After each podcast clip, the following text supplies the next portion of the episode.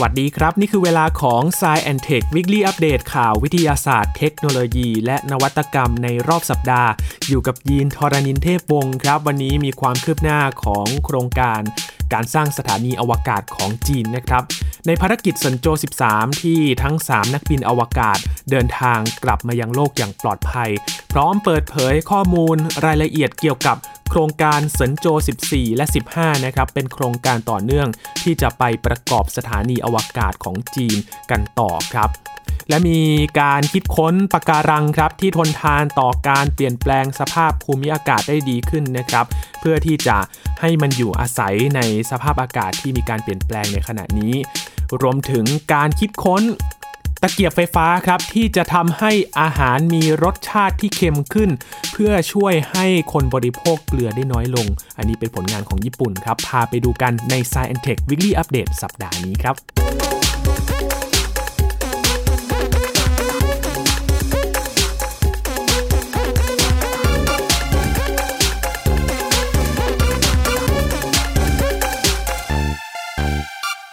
วันนี้มาอัปเดตความคืบหน้าในภารกิจการสร้างสถานีอวกาศของจีนนะครับ เขาได้ส่งนักบินอวกาศไปประจำการอยู่ 2 ครั้งนะครับ ทั้งสันเจอ12สันโจ13 ที่พานักบินอวกาศไปอยู่ในวงโคจรของโลก ตอนนี้ความคืบหน้าล่าสุดก็คือภารกิจซันโจ13 นะครับ ที่มีทั้งนักบินอวกาศหญิงชาวจีนด้วยไปอยู่นั่นเป็นเวลากว่า 6 เดือน ตอนนี้ได้เวลากลับมายังโลกแล้วนะครับ มาถึงเมื่อช่วงเที่ยง วันที่ 16 เมษายนที่ผ่านมานี่เองครับ ช่วงวันหยุดสงกรานต์ของเรา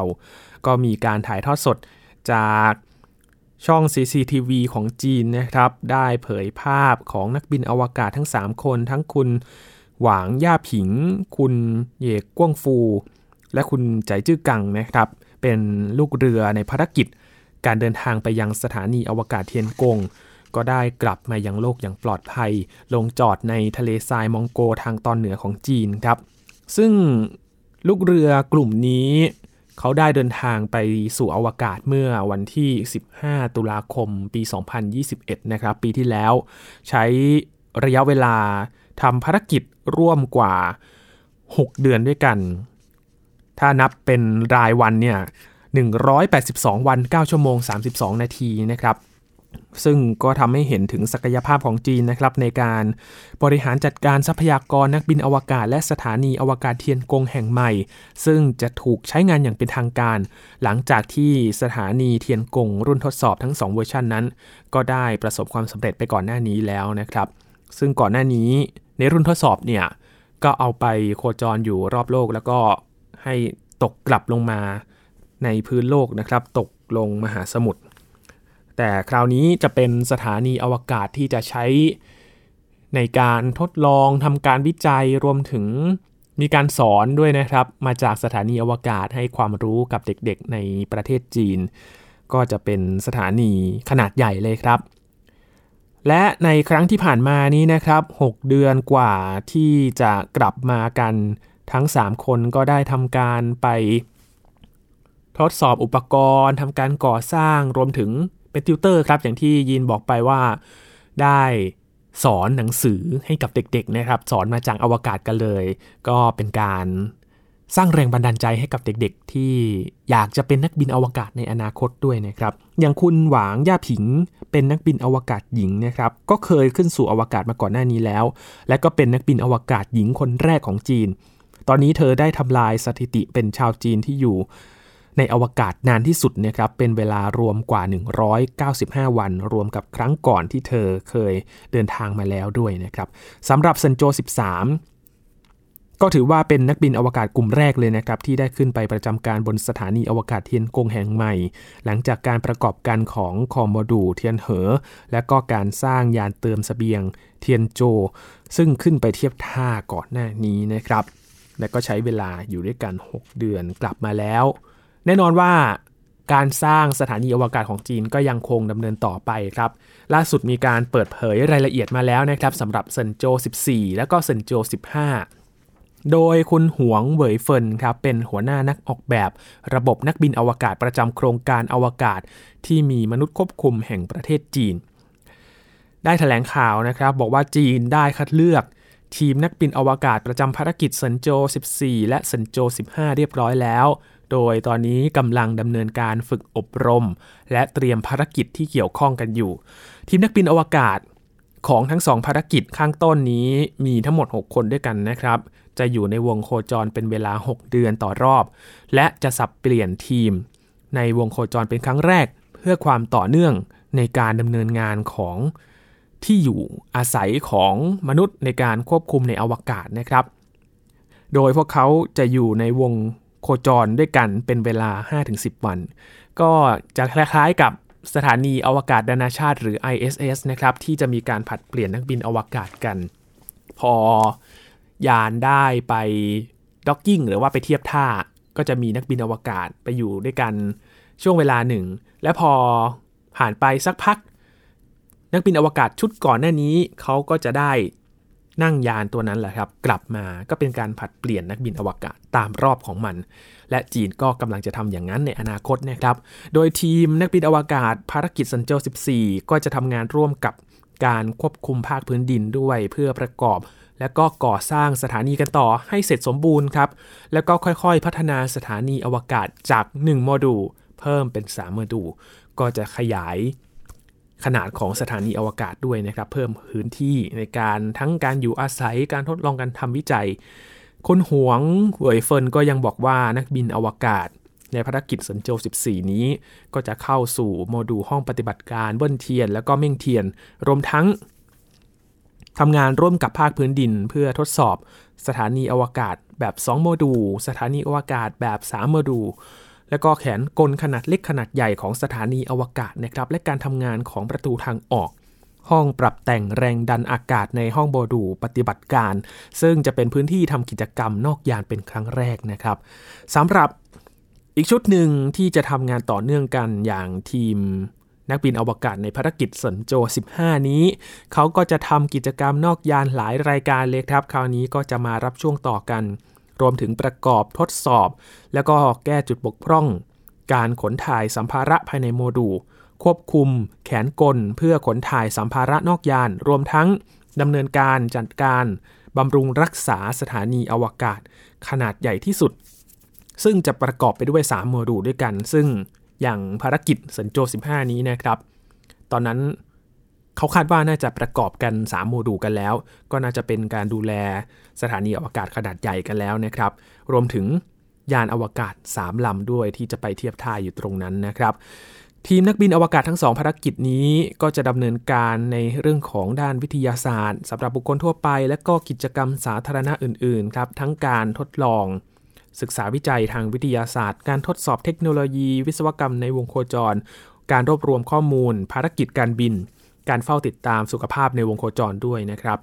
การออกกำลังกาย การอบรม แล้วก็ฝึกซ้อมในวงโคจร การตรวจสอบ ทดสอบแพลตฟอร์ม สถานีอวกาศ แล้วก็บำรุงรักษาอุปกรณ์ด้วย แล้วก็จัดการสถานีอวกาศและวัสดุที่อยู่ที่นั่นด้วยนะครับ ก็เริ่มเป็นระบบมากขึ้นนะครับ เมื่อสถานีอวกาศมีขนาดใหญ่มากขึ้น มีโมดูลหรือว่าเป็นส่วนของสถานีอวกาศที่จะไปประกอบกันใหญ่มากขึ้น ก็จะมีทั้งส่วนของการทดลอง ส่วนของการทำการวิจัย ส่วนของการใช้ชีวิต ก็จะรวมอยู่ในนั้น เป็นแบบครบวงจรเลยนะครับสำหรับสถานีอวกาศของจีน ซึ่งก็จะคล้ายๆกับการใช้ชีวิตอยู่ในสถานีอวกาศ นานาชาติ หรือว่า ISS ที่ทางสหรัฐอเมริการ่วมกับยุโรปรัสเซียและก็ญี่ปุ่นทำภารกิจกันก่อนหน้านี้นะครับ คราวนี้ จีนก็จะทำเป็นของตัวเองกันบ้างนะครับ หลังจากที่เกิดปัญหา มีการกีดกันไม่ให้จีนไปอยู่ในสถานีอวกาศนานาชาติก่อนหน้านี้นะครับ จีนก็เลยต้องทำสถานีอวกาศเป็นของตัวเอง และในอนาคตเองรัสเซียเขาก็มีแผนแล้วว่าจะมาสร้างสถานีอวกาศเป็นของตัวเองด้วย ภารกิจก็น่าจะคล้ายๆ กันแบบนี้แหละครับ ว่าจะทำอะไรกันบ้าง อยู่ที่วงโคจรของโลกนะครับ กลับมายังพื้นโลกของเรากันบ้างครับ มาดูเรื่องของการเปลี่ยนแปลงสภาพอากาศของโลกนะครับ ที่ตอนนี้เป็นปัญหาใหญ่ และก็ทางทีมนักวิทยาศาสตร์เองก็อยากจะให้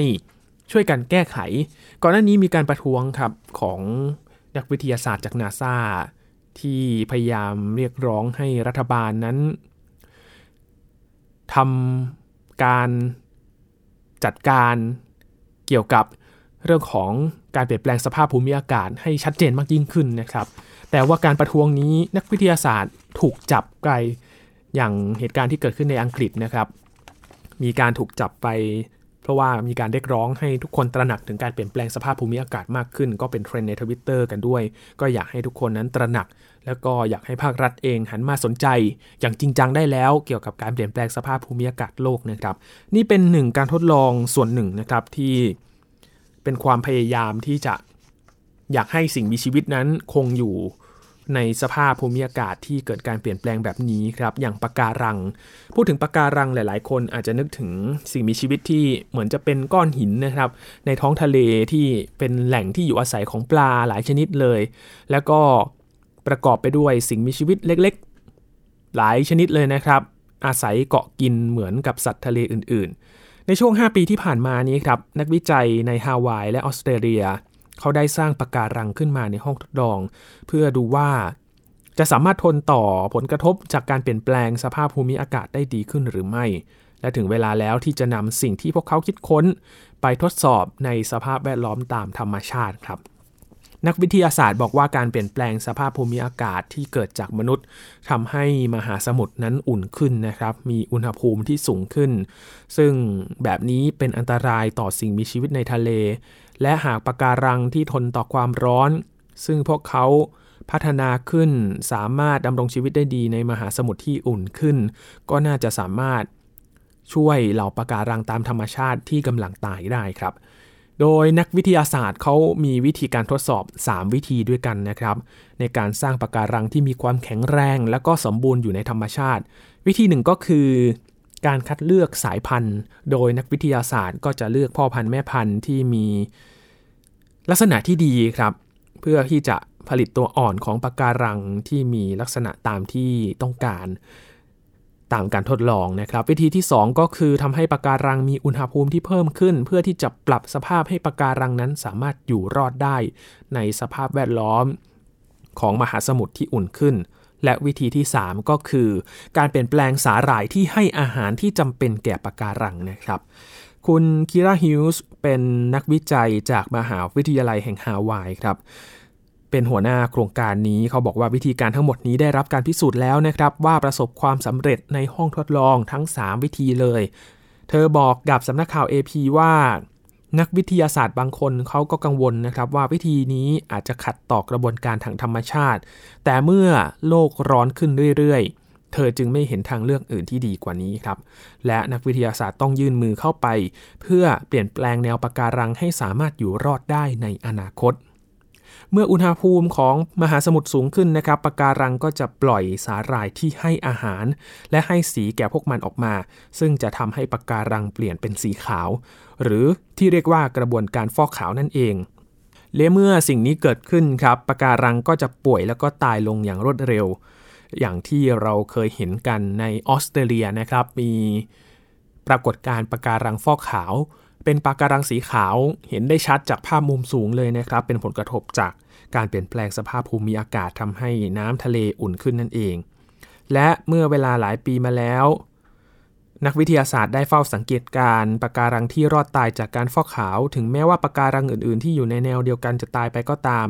ในตอนนี้นักวิทยาศาสตร์เขาก็มุ่งศึกษาไปที่ปะการังที่รอดชีวิตนะครับที่มีสุขภาพดีเหล่านั้นว่าเขาอยู่รอดได้อย่างไร และหวังจะเข้าไปช่วยเพิ่มความทนทานต่อความร้อนให้ปะการังได้อีกทั้ง ยังคัดเลือกปะการังเหล่านี้ ให้เป็นพ่อพันธุ์แม่พันธุ์เพื่อสร้างปะการังขึ้นมาใหม่ครับการศึกษาครั้งล่าสุดโดยสถาบันสมุทรศาสตร์วิทยาและชั้นบรรยากาศ โลกแห่งสหรัฐ หรือว่าโนอานะครับ แล้วก็องค์กรวิจัยอื่น ๆ ได้ศึกษาปรากฏการณ์ปะการังฟอกขาวอย่างใกล้ชิดเลยครับ และพบว่าสิ่งเหล่านี้เป็นภัยคุกคามอย่างใหญ่หลวงที่สุด ต่อแนวปะการังของโลกในปัจจุบัน นักวิทยาศาสตร์พบว่าระหว่างปี 2009 ถึง 2018 โลกสูญเสียปะการังไปแล้วประมาณ 14%นะครับอย่างคุณครอฟอร์ดรูรีเป็นหัวหน้า นักวิทยาศาสตร์ที่ห้องทดลอง Coral Resilience ของฮาวายบอกว่าปะการังทั่วโลกกำลังถูกคุกคาม จากสิ่งรบกวนต่างๆ แต่อุณหภูมิที่เพิ่มขึ้นน่าจะเป็นผลกระทบที่รุนแรงที่สุดครับ คุณแมคเดลีนแวนออฟเพนนักวิทยาศาสตร์ด้านการวิจัยของสถาบันวิทยาศาสตร์ทางทะเลออสเตรเลีย บอกกับสำนักข่าว AP นะครับว่ามีข้อกังวลว่าการทดลองนี้อาจทำให้สูญเสียความหลากหลายทางพันธุกรรมหรือไม่ แล้วก็มีนักวิจารณ์หลายคนบอกว่านักวิทยาศาสตร์กำลังเล่นบทเป็นพระเจ้าด้วยการเปลี่ยนแปลงกับแนวปะการัง เธอบอกว่ามนุษย์ทำลายปะการังมาเป็นเวลานานแล้ว และทุกสิ่งที่พยายามทำอยู่คือการซ่อมแซม ความเสียหายของแนวปะการัง ดังนั้น แทนที่จะไปแก้ไขยีนหรือว่าสร้างสิ่งที่ไม่เป็นธรรมชาติ นักวิจัยเพิ่งจะเริ่มศึกษาสิ่งที่อาจเกิดขึ้นแล้วในมหาสมุทรโลก และด้วยวิธีนี้ทีมวิจัยก็จะสามารถมุ่งศึกษาในส่วนเล็กๆ เพื่อช่วยรักษาและก็ปรับปรุงสิ่งที่มีอยู่แล้วให้ดีขึ้นนั่นเองนะครับ ก็พยายามจะช่วยชีวิตเหล่าปะการังเหล่านี้นะครับ ให้คงอยู่ในสภาพอากาศที่เปลี่ยนแปลง เรียกว่าเป็นการปรับตัวนะครับหา สิ่งที่อยู่รอด ในกลุ่มเดียวกันเนี่ยแหละครับเหล่าปะการังที่มันยังอยู่รอดอยู่ว่าอะไรที่ทำให้พวกเขาอยู่รอดศึกษาจากสิ่งเหล่านี้ แล้วก็พยายามจะทำให้ปะการังนั้นแข็งแรงที่สุดในสภาพอากาศที่เปลี่ยนแปลงเหล่านี้นะครับ ดีกว่าที่เราจะมองเห็นมันนั้นปล่อยให้ตายไปเลยโดยที่อาจจะสูญพันธุ์ไปในอนาคตก็เป็นได้ครับ มาดู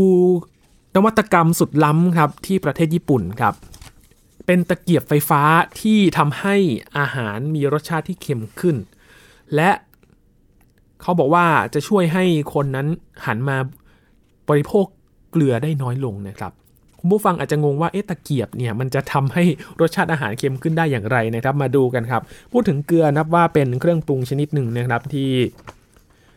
เป็น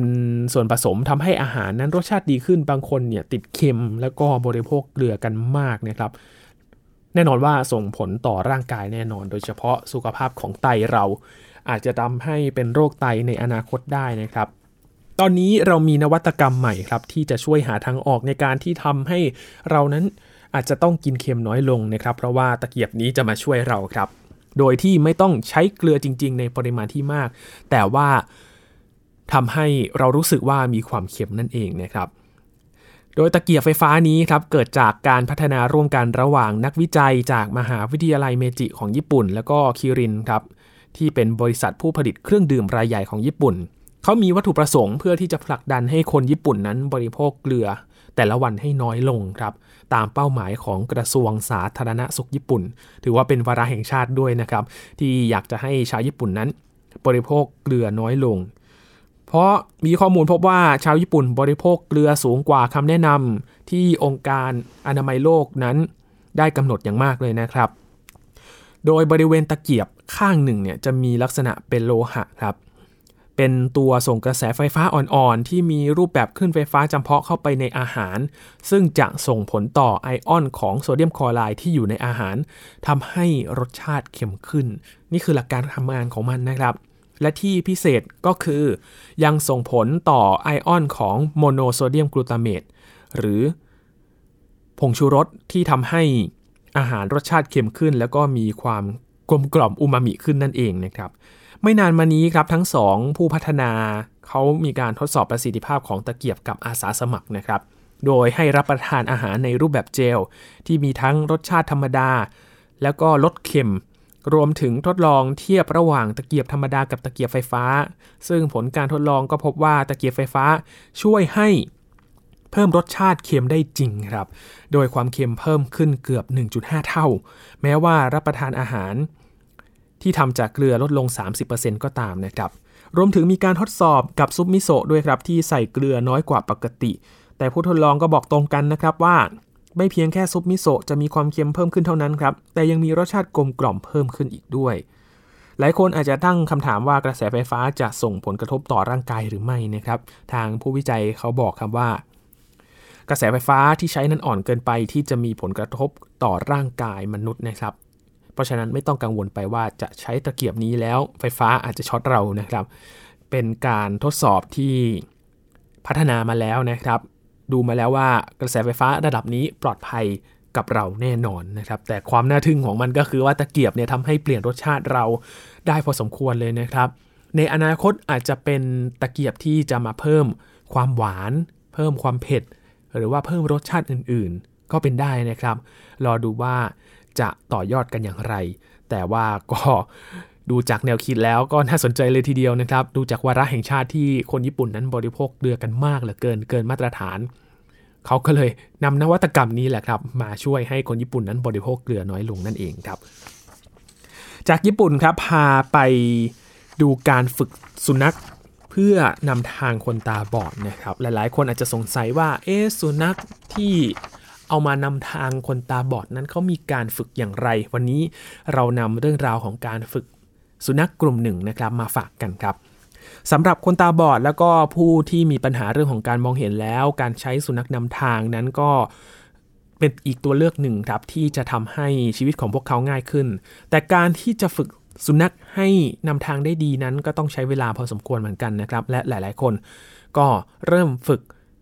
พวกมันตั้งแต่ยังเป็นลูกสุนัขเลยครับ อย่างน้องหมาที่มีอายุ 8 สัปดาห์จำนวน 5 ตัวนี้ครับเดินทางมาที่สนามบินทิปตันในเมืองฟอร์ดมิดในรัฐแมริแลนด์ของสหรัฐอเมริกา เมื่อช่วงต้นเดือนกุมภาพันธ์ที่ผ่านมานะครับ ช่วงนั้นพวกมันยังเป็นสัตว์เลี้ยงที่น่ารักขี้เล่นเหมือนลูกสุนัขทั่วไปอยู่นะครับ แต่ว่าตอนนี้ ลูกสุนัขพันธุ์ลาบราดอร์รีทรีฟเวอร์แล้วก็เยอรมันเชฟเพิร์ดเหล่านี้กำลังจะกลายเป็นสุนัขที่ทำประโยชน์ให้กับสังคมครับ เพราะว่าหากน้องหมาทั้ง 5 ตัว แสดงให้เห็นว่าสามารถเป็นสุนัขนำทางได้ พวกมันก็จะช่วยให้ผู้ที่สูญเสียการมองเห็น และก็มีความบกพร่องทางด้านการมองเห็นมีชีวิตที่ดีขึ้นครับ ลูกสุนัขที่กำลังกลายเป็นเพื่อนที่น่ารักของมนุษย์ เขาเข้าร่วม โครงการฝึกอบรมขององค์กรที่มีชื่อว่า Guiding Eyes for the Blind นะครับ ซึ่งเป็นองค์กรที่ไม่แสวงหาผลกำไร ที่ขนส่งสัตว์ตลอดจนบุคคลที่มีความเสี่ยงได้เดินทางจากสำนักงานใหญ่ขององค์กรที่เมืองยอร์กทาวน์ไฮตส์ในรัฐนิวยอร์กนะครับ ไปที่รัฐเมริแลนด์ด้วยเที่ยวบินที่ชื่อว่า Pilots to the Rescue นะครับ น้องหมาทั้ง 5 ตัวนี้นะครับ เกิดในเมืองยอร์กทาวน์ไฮส์โดยพวกมันต้องอยู่กับแม่และพี่น้องในช่วง 2 เดือนแรกก่อนนะครับ สุนัขนี้เกิดจากการผสมพันธุ์จากพ่อแม่พันธุ์ที่มีสุขภาพและภาวะทางอารมณ์ที่ดี หรือเรียกว่าภาวะอารมณ์นะครับ เป็นคำนิยามที่ใช้บรรยายลักษณะที่สุนัขตอบสนองต่อสิ่งแวดล้อมรอบตัวมัน อย่างไรก็ตามการพึ่งพาการผสมพันธุ์เพียงอย่างเดียวนั้นไม่เพียงพอครับ ที่จะทำให้ สุนัขนั้นกลายเป็นสุนัขนำทางได้นะครับ เพราะพวกมันจำเป็นต้องได้รับการฝึกอบรมจากผู้เชี่ยวชาญด้านการฝึกสุนัขอีกด้วย นอกจากนี้แล้วพวกมันก็จะต้องได้รับการเลี้ยงดูโดยอาสาสมัครที่เรียกว่า puppy racers นะครับ เป็นผู้รับเลี้ยงสุนัขเพื่อที่จะเปลี่ยนลูกสุนัขที่ร่าเริงที่เล่นให้กลายเป็นสุนัขที่มีมารยาทดี แล้วก็สามารถเข้าสังคมได้ดีด้วยครับ คุณสมบัติที่จำเป็นสำหรับการเป็นสุนัขนำทางที่ดีนะครับ คือการเป็นสุนัขที่มาจากการผสมพันธุ์ที่ดี และก็ได้รับการฝึกฝนมาอย่างดี มีความประพฤติที่ดีและเข้าสังคมได้ดีครับ กระบวนการเรียนรู้ต่างๆ ตลอดจนการทดสอบสุนัขธรรมดา ให้กลายเป็นสุนัขนำทางนั้นใช้เวลาประมาณ 14-16 เดือนเลยนะครับ โดยการฝึกจะเริ่มต้นด้วยเรื่องพื้นฐานอย่างเช่น การจำชื่อพฤติกรรมและคำสั่งต่างๆ อย่างเช่น ให้นั่งให้หมอบ จากนั้นผู้ฝึกสอนก็จะเริ่มใช้คำสั่งที่ซับซ้อนมากขึ้นครับ และก็จะมอบลูกสุนัขให้กับ puppy raiser ซึ่งจะเป็นผู้สอนให้น้องหมานั้นได้รู้จักกับโลกและวิธีการปฏิบัติตัว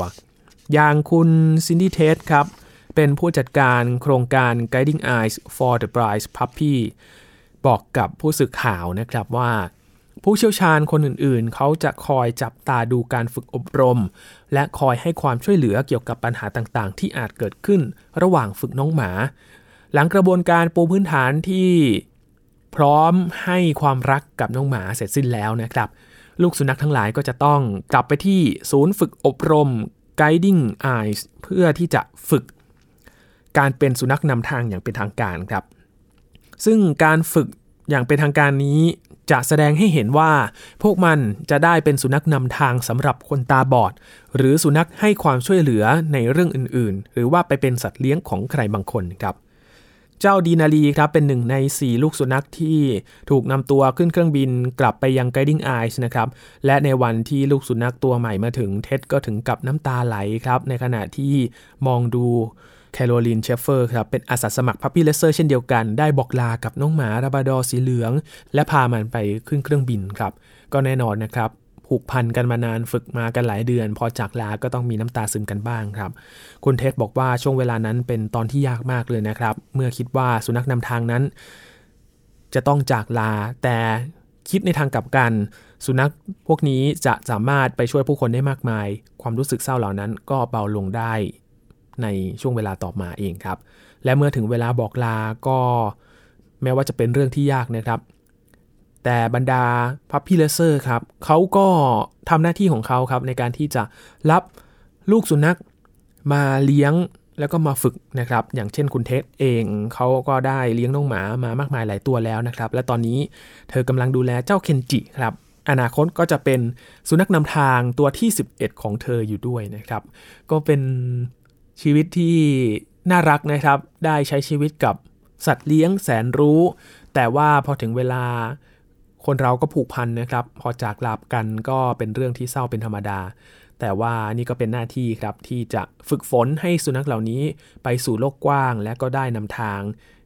ให้กับผู้พิการทางสายตาได้ใช้ชีวิตได้อย่างสะดวกสบายมากขึ้นนะครับ ก็เป็นทั้งความ ซึ้งใจและความภาคภูมิใจไปในตัวนะครับสำหรับหน้าที่ของพัพพี่เลเซอร์นั่นเองครับ นี่คือการฝึกสุนัขเพื่อที่จะทำให้กลายเป็นสุนัขนำทางเพื่อช่วยเหลือคนตาบอดนั่นเองครับ และทั้งหมดนี้คือข่าววิทยาศาสตร์เทคโนโลยี และนวัตกรรมที่เรานำมาฝากกันในวันนี้กับ Science Tech Weekly Update นะครับ คุณผู้ฟังติดตามรายการกันได้ที่ www.thaipbspodcast.com รวมถึงพอดแคสต์ช่องทางต่างๆ ที่คุณกำลังรับฟังเราอยู่ครับ อัปเดตกับ Science Tech กันได้ทุกที่ทุกเวลาเลยนะครับ ช่วงนี้ยีนทอรานินเทพบงขอบพระคุณสำหรับการติดตามรับฟังครับ ลาไปเลยนะครับ สวัสดีครับ